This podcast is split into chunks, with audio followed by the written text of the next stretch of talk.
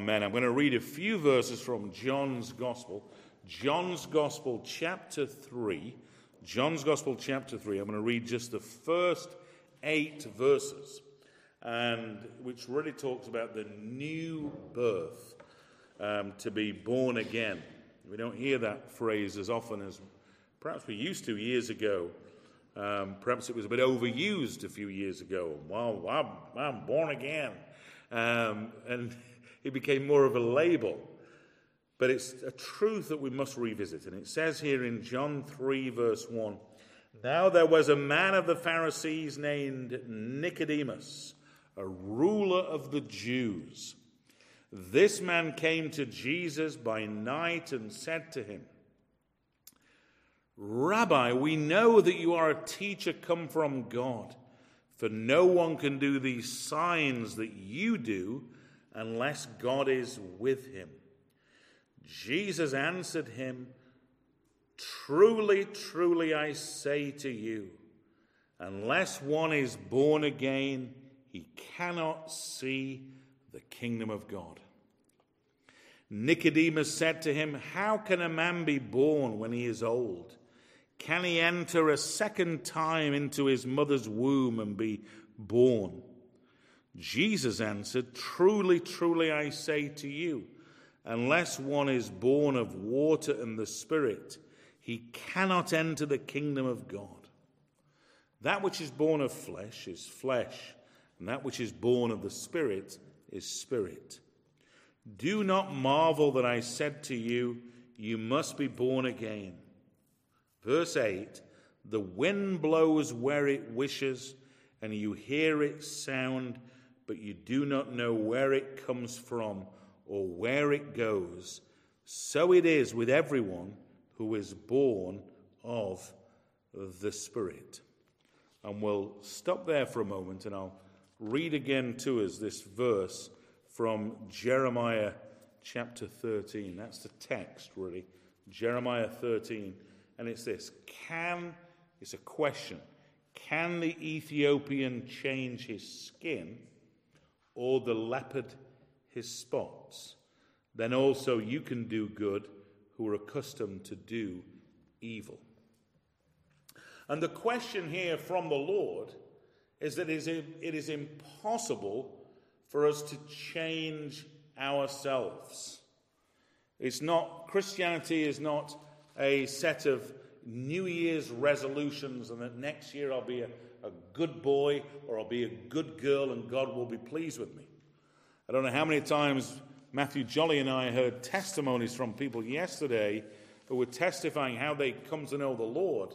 And other people recently we've interviewed uh, how they would come to know the Lord. And they used to think that a Christian was someone who was, was obeying everything that God said they had to do. And the more they tried, the harder it got. Until they realized that a Christian is drinking from the fountain of grace to realize that we cannot save ourselves. Can the Ethiopian change his skin? The answer is no. I've got to say, of uh, in different countries in the world I've had the chance to preach in, I've got a special love for Ethiopians. I just have warm, warm memories of preaching to Ethiopian uh, Christians. Uh, many Ethiopians have a beautiful golden skin. I don't know if you've ever met Ethiopians. And, um, but the Bible says here, you know, can the Ethiopian change his skin? The answer is no. There was an Ethiopian eunuch, remember? And he came to saving faith in Christ. And so an Ethiopian can't change his skin. Or it says, what about a leopard? Can a leopard change his spots? If you think of a leopard in your mind right now, a leopard can't wake up one morning and say to itself, I'm going to be a lion instead and change. No, uh, they can't change themselves. And so here is a very important verse for us as we think about the new birth tonight, what Jesus said to Nicodemus. And Jesus is saying to Nicodemus, Nicodemus, you should know this. Because Ezekiel says that God would give you a heart of flesh instead of a heart of stone. There has to be a miraculous transformation by the Holy Spirit. A man looks at the outward appearance, but God looks at the heart.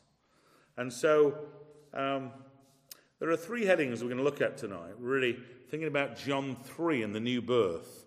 Firstly, a comparison between the natural wind and the work of the Holy Spirit, because that's exactly what Jesus says the Holy Spirit will be like. Secondly, the different operations of the Holy Spirit in this new birth. Not any person has an identical way that God has brought them to Himself. Isn't that amazing? Um, one of the things I like about certain technology today is you can make it secure by your own fingerprint. And so people can't mess around with certain things, like with banks, unless they've got your fingerprint. I suppose they could cut your finger off, but you know, generally speaking, it's a very secure way. We've all got unique fingerprints. But likewise, we're all unique if we're Christians because the Lord has brought us to Himself, unique to anybody else that has ever been alive. Isn't that a wonderful thing, the creative variety of God? And then, thirdly, we'll just see that salvation is a Trinitarian act of all three persons of, of the Trinity. So let's take a look at what Jesus said about this can the Ethiopian change his skin or the leopard his spots, the new birth. The comparison, first of all, in the first heading, between the natural wind and the Holy Spirit. Well, let's just think about the wind for a moment. Is that the wind, it's true to say, is that both the wind and the Holy Spirit, they're both sovereign in their activities. Um, they are sovereign in their activities. You can't say to the wind, I want you to blow south now. If it's going to blow north, it's just going to blow north. It's sovereign in its activities. And so is the work of the Holy Spirit. And the wind is mysterious in its operation. None of us really knows where it's exactly coming from and how. It's mysterious. And likewise, the working of the Holy Spirit is mysterious. God has promised to bless the preaching of His word through the church in particular. And so the Holy Spirit will be at work tonight, and also for people listening online, but you may not be able to see how that word is working. But work it will, and the Holy Spirit will work also. And isn't it true about the wind? Would you agree? That no one control can control the wind. No one can control the wind. No one can organize the wind. You know, I said to Maria last night, we were listening to the weather forecast, and, uh, and I said, it's amazing how many men and women make their living by plying their trade of weather forecasting, especially in this country. You know, the weather's on almost every five minutes on the TV and the radio. Uh, but no one can organize the wind. No one can plan it. No one can coordinate it. No one can control the direction of the wind or its intensity. And likewise, the same with the Holy Spirit. The Holy Spirit could sweep through this nation tomorrow, or even today, actually, never mind tomorrow, and save hundreds, if not thousands, of people. Do you believe that? Do you really believe it? Because church history tells us that has happened at certain times. On the day of Pentecost alone, 3,000 were saved in one day. John Calvin says, Why would we be so surprised that God would save so many people? He's Almighty God. Uh, the history of the church in just this little island alone tells us that there was probably about 100,000 people converted in the 1904 to 1906 Welsh revival in the 1859 Ulster revival, which touched Scotland as well and America, thousands were converted. And so God's Holy Spirit could work powerfully and begin to work powerfully in this nation. Oh, well, uh, we're, we're, you know, we're, we're, we're, we're ready for God's judgment in this country. Well, that might be true. It may not be true. God might be saying, I'm, I'm ready to bring a sweeping revival. And so we need to realize that a few letters I've got for the wind comparing with the Holy Spirit. Firstly, the, the wind of God is irresistible. You can't stop it. The wind is irresistible, and so is the working of the Holy Spirit. No one can stop tornadoes or hurricanes or even a gentle breeze. The wind is irregular. In fact, let me before I go into irregular, let me say about irresistible. When I was a young Christian, I was involved in a lot of mission work in Albania. And Albania used to have a, an atheistic dictator called Enver Hoxha. Enver Hoxha declared uh, Albania to be not a Christian nation, but an atheist nation, and he declared that God did not exist in Albania. And when the communists collapsed and the doors first opened, I was going into Albania with Open Doors and other groups and meeting people whom God was converting during Enver Hoxha's reign. And this person, I remember one woman said to me that nobody can stop God and say, You can't work here. Why? The wind is irresistible, and so is Almighty God. Ir- the wind is irregular. Would you agree? It's irregular. Sometimes you have a gentle breeze you can barely see, but you look up and you see a leaf on the tree just shimmering away. Um, but sometimes it's very powerful. And recently we had thunderstorms, didn't we? And um, sometimes it's very powerful and majestic. Also, the wind is invisible. Invisible. It's irresistible, it's irregular, it's invisible. And the wind is very different to other acts of nature. Snow, for example, that's not invisible. You know if it's snowing. Uh, rain uh, and also lightning. But actually, there is an unseen work. 2 Corinthians chapter 3 and verse 18, it tells us this very clearly. It tells us in 2 Corinthians 3 and verse 18, and we all with unveiled face, beholding the glory of the Lord, are being transformed into the same image from one degree of glory to another, for this comes from the Lord who is the Spirit. And um, I'm trying to think that's the right verse I was going to focus on. Um, I don't think it is. The verse I was going to read was where it talks about uh, what's, what's unseen is eternal. And what's unseen is eternal. And the work of the Holy Spirit is invisible. Invisible. The wind, just like the work of the Holy Spirit, is inscrutable. What does inscrutable mean?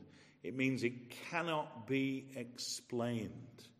It cannot be explained. Matthew Jolly and I recently were talking and, uh, to a young man, uh, and he was explaining how God had been working in his life.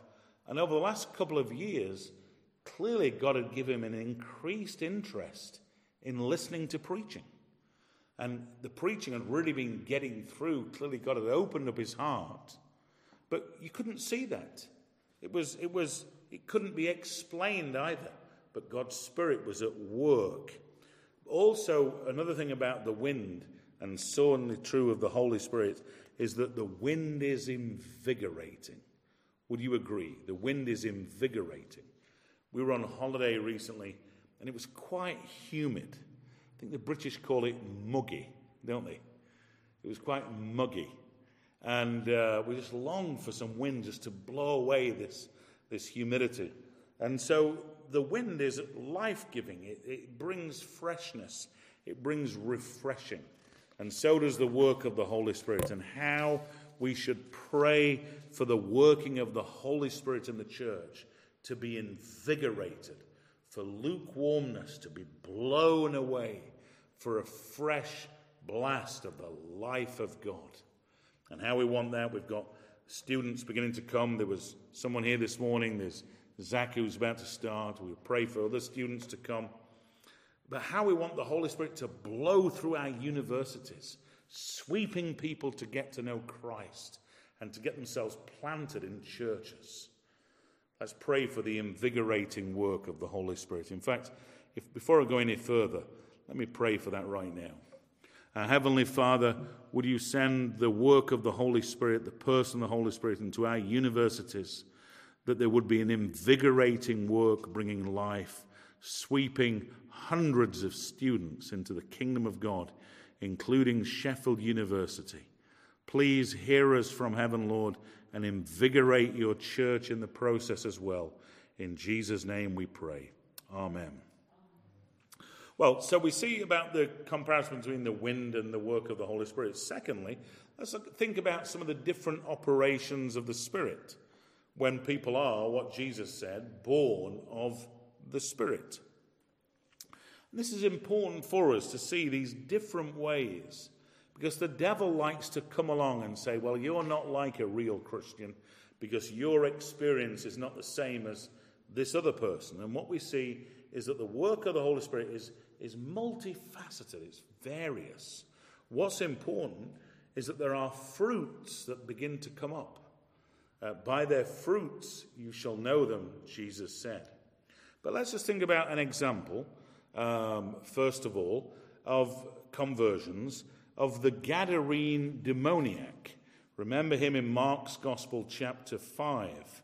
He was a man who was enslaved.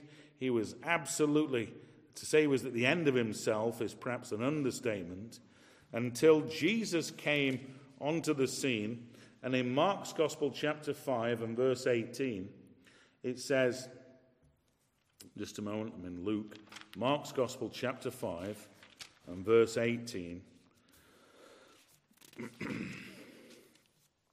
it says this it says, And when Jesus was getting into the boat, the man who had been possessed with demons begged him that he might be with him, but he did not permit him, but said to him, Go home to your friends and tell them how much the Lord has done for you and how he has had mercy on you. There was this Gadarene demoniac who was just absolutely, dare I say, deranged. Jesus delivered him from the demons. He became completely sensible and he wanted to follow Jesus. He wanted to be part of the team. But in this case, Jesus said no. He was healed. And, and then the Lord said, Go home to your friends and tell them how much the Lord has done for you and how he has had mercy upon you. How about you? Do you seek to tell others about Jesus? Because this man was encouraged to do that. Let's pray that we'd have opportunities to tell people at work or family members that God would give us open doors. But what a dramatic conversion of this Gadarene demoniac. Is that now how we'd ex- expect everyone would be saved?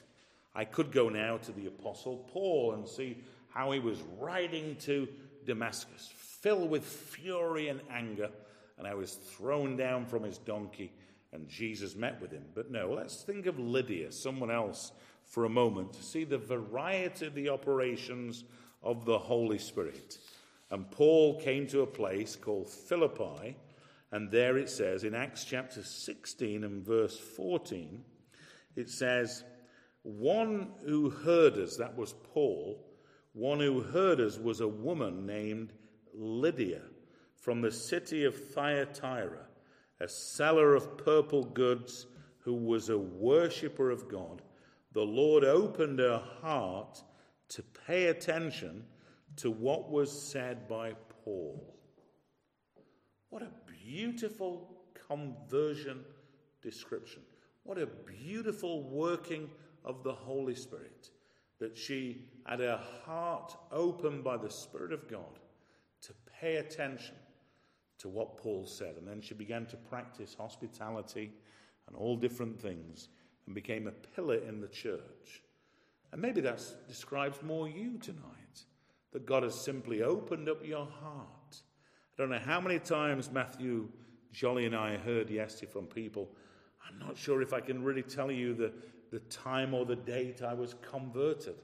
I don't seem to have that kind of experience.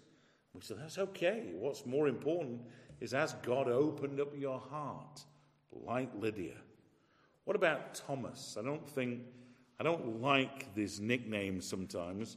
People call him Doubting Thomas but I like to call him faith filled Thomas. But remember, he missed church that night on the Lord's Day, and he was uh, kicking himself a little bit, and he said, uh, Unless I see the nail prints in his hands and so forth, I'm, I'm not going to believe. He needed to personally experience Jesus himself. And the following evening, uh, that's the Lord's day, the Lord appeared to the disciples, and, and Thomas on this occasion was, was with the other disciples. And in John 20, in verse 26, eight days later, the disciples were inside again and Thomas was with them. Although the doors were locked, Jesus came and stood among them. Imagine that. Jesus can walk through locked doors as the risen Christ. And he said to them, Peace be with you. What a pastoral word that is. Peace be with you. What would we expect the resurrected Son of God to say if he was here tonight? Peace be with you. And then he said to Thomas, he singles Thomas out and he says to him, Thomas, put your finger here and see my hands, and put your hand in the place in my side. Do not disbelieve, but believe. What does it tell us? Is that Jesus then and now, he sees and hears everything. He sees and hears everything. And what does it say in verse 28? Thomas answered him, My Lord my God. Who am I preaching tonight? I'm preaching Jesus Christ, who is my Lord and my God. Can you say Jesus Christ is my Lord and my God? What a beautiful profession of faith Thomas made of Christ. But how different these people are the Gadarene demoniac, Lydia, Thomas. Two last ones. The day of Pentecost, remember, there were 3,000 who were converted. And Peter preaches, Repent and be baptized, every one of you, in the name of Jesus Christ. And around 3,000 are added to the church. That's not an individual. There were individuals there, but the Holy Spirit worked in a powerful way, sweeping in large numbers into the kingdom of God. God could do that. And God would take care of the pasturing of the flock because He's a God of order and peace. We should pray for that. And one other thing in Acts chapter 13 and 48. Acts 13 and 48. Let me just turn there for a moment. Acts 13 and 48. This is probably the verse that helps us to interpret the whole book of Acts. Or maybe we might even say the whole Bible. Acts 13 48. It says, And when the Gentiles heard this, they began rejoicing and glorifying the word of the Lord. And as many as were appointed to eternal life believed. And as many as were appointed to eternal life believed. Have you thought, well, why am I saved? Why are my next door neighbors not saved? Why are my relatives not saved? As many as were appointed to eternal life believed. Well, why me? As many as were appointed to eternal life believed. God will bring in every one of his sheep that he has appointed to be in the kingdom of God. Not one of them will be lost. Well, closing tonight is that, is that our salvation is Trinitarian. All three persons of the Godhead have been involved in bringing you to the Son of God. Doesn't that make us worship God? It says in Ephesians 1 4 to 5, it says it's the Father who chose those who would be saved to be in Christ before the foundation of the world. The Father sent the Son of God to be a propitiatory sacrifice, to shed his blood on the cross, to pay the price, the ransom price of salvation for everyone who will be saved. But I've got to say, in my kind of circles, we tend to stop there, and we mustn't stop there. Because we must also remember that then the Holy Spirit is the one who works in regeneration. And we must talk much about the work of the Holy Spirit. What are some of the phrases as we come to a close tonight that are used in the Word of God? Can the Ethiopian change his skin or the leopard his spots? Only if somebody is born again can they be changed. And as we close tonight, here are some different uh, terms for this Trinitarian salvation. 1 John 5 4 calls it to be born of God. Have you been born of God? Imagine that it's God who gives this new birth. In Acts 3:19, it calls it something else. This miraculous work, it talks about being converted, to be turned from darkness to light. Acts 3:19. In 2 Corinthians chapter 5 and verse 17, this same miraculous work that changes people is called a new creation. We used to know a song about that. You know, I am a new creation. Anybody know that song? Probably some do, probably some don't. In Titus 3 and verse 5, this same miracle is called regeneration. Titus 3 verse 5.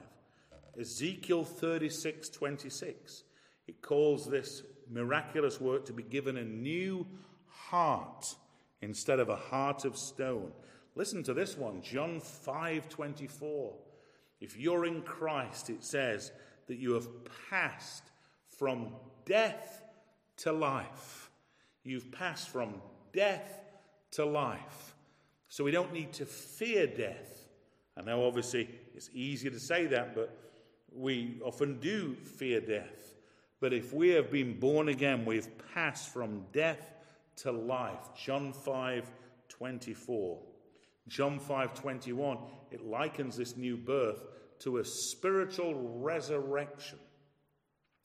And finally, well, finally, it's not the only one, but in Ephesians 2, verse 4, if we've been born again, it's called to be made alive in Christ. And so, therefore, if someone is made alive in Christ, there should be the life of God. As we come to a close tonight, I've often said this if someone is excited about Jesus, it's hard to hide it. It's hard to hide it. Let's pray for the working of the Holy Spirit in our lives tonight, that we would be full of the invigorating life of God. Shall I pray that for us before we sing the closing hymn 539 in a moment? Let's pray for that. Father, thank you for each person who's here tonight. And we pray for the invigorating and irresistible and inscrutable working of the Holy Spirit in our lives. We pray that you would invigorate us and give us a fresh hunger for the pages of Holy Scripture to know the truths of Scripture. We thank you for young Joshua who is here tonight. And we pray that you'd really strengthen him. We thank you.